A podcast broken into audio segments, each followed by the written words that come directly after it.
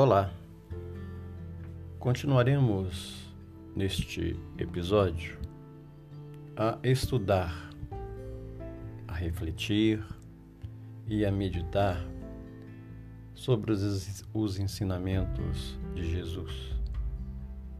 Neste episódio, trabalharemos o que está contido no capítulo 3 versículo 7 do evangelista Mateus, tentando extrair o máximo desse versículo.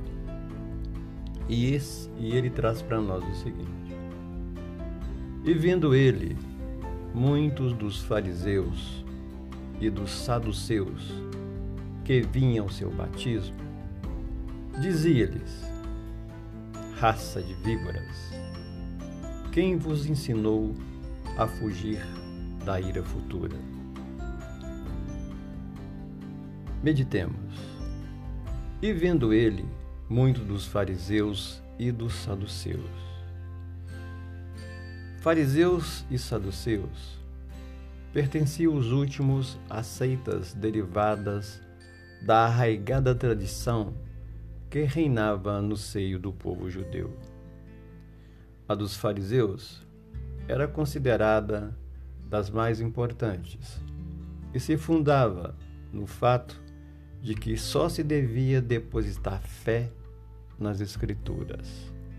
Rígidos cumpridores das práticas exteriores do culto, cheios de ardente zelo de proselitismo, inimigos dos inovadores afetavam grande severidade de princípios, ocultavam costumes dissolutos, muito orgulho e excessiva ânsia de dominação.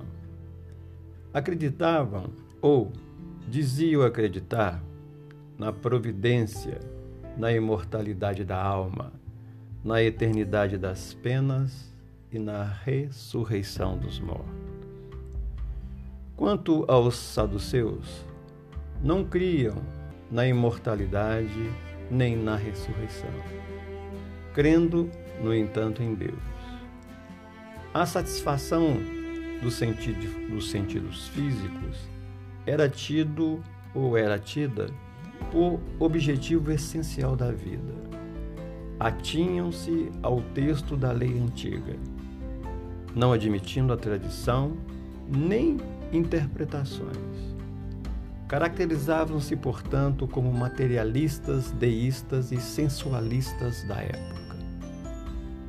Tais notas registradas pelas histórias e incluídas na introdução do Evangelho segundo o Espiritismo nos informam da existência, já à época de Jesus, das lutas e dissensões religiosas ainda vigentes em nosso tempo espiritualmente, estão eles personificados naqueles que ainda apegados às expressões exteriores, cristalizações e interesses imediatistas, fazem da religião trampolim para o atendimento de seus objetivos imediatistas.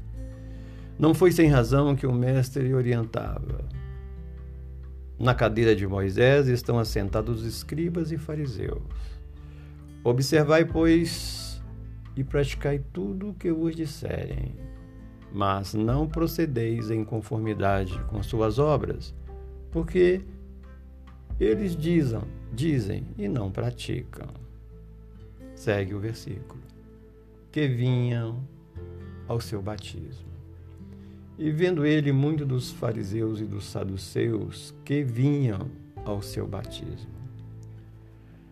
Apesar de suas ideias normalmente afastadas das reais metas da edificação espiritual, a voz do profeta, no caso em tela João Batista, como trombeta a despertar as criaturas, acordou o interesse daqueles que o buscavam. Dentre os muitos que se dirigia a João, como entre os muitos chamados hoje pelas vozes dos Espíritos, são poucos os que se dispõem às mudanças indispensáveis.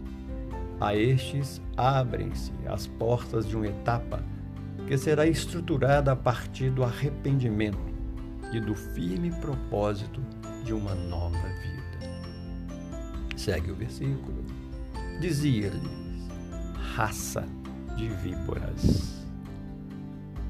Por sua capacidade de realização, embasada em firme vontade, tinha o precursor, ou seja, João Batista, suficiente autoridade para assim se dirigir àqueles elementos. Raça de víboras, expressão forte e também usada por Jesus. É uma forma de tocar a criatura adormecida e envolvida pela crosta de valores do mundo, que permanece nos séculos dissociada dos efetivos interesses do espírito imortal.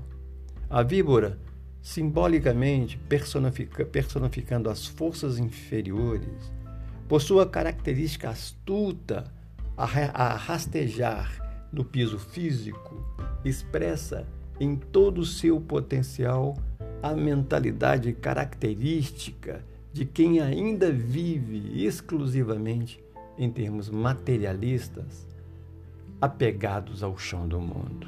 Ela rasteja.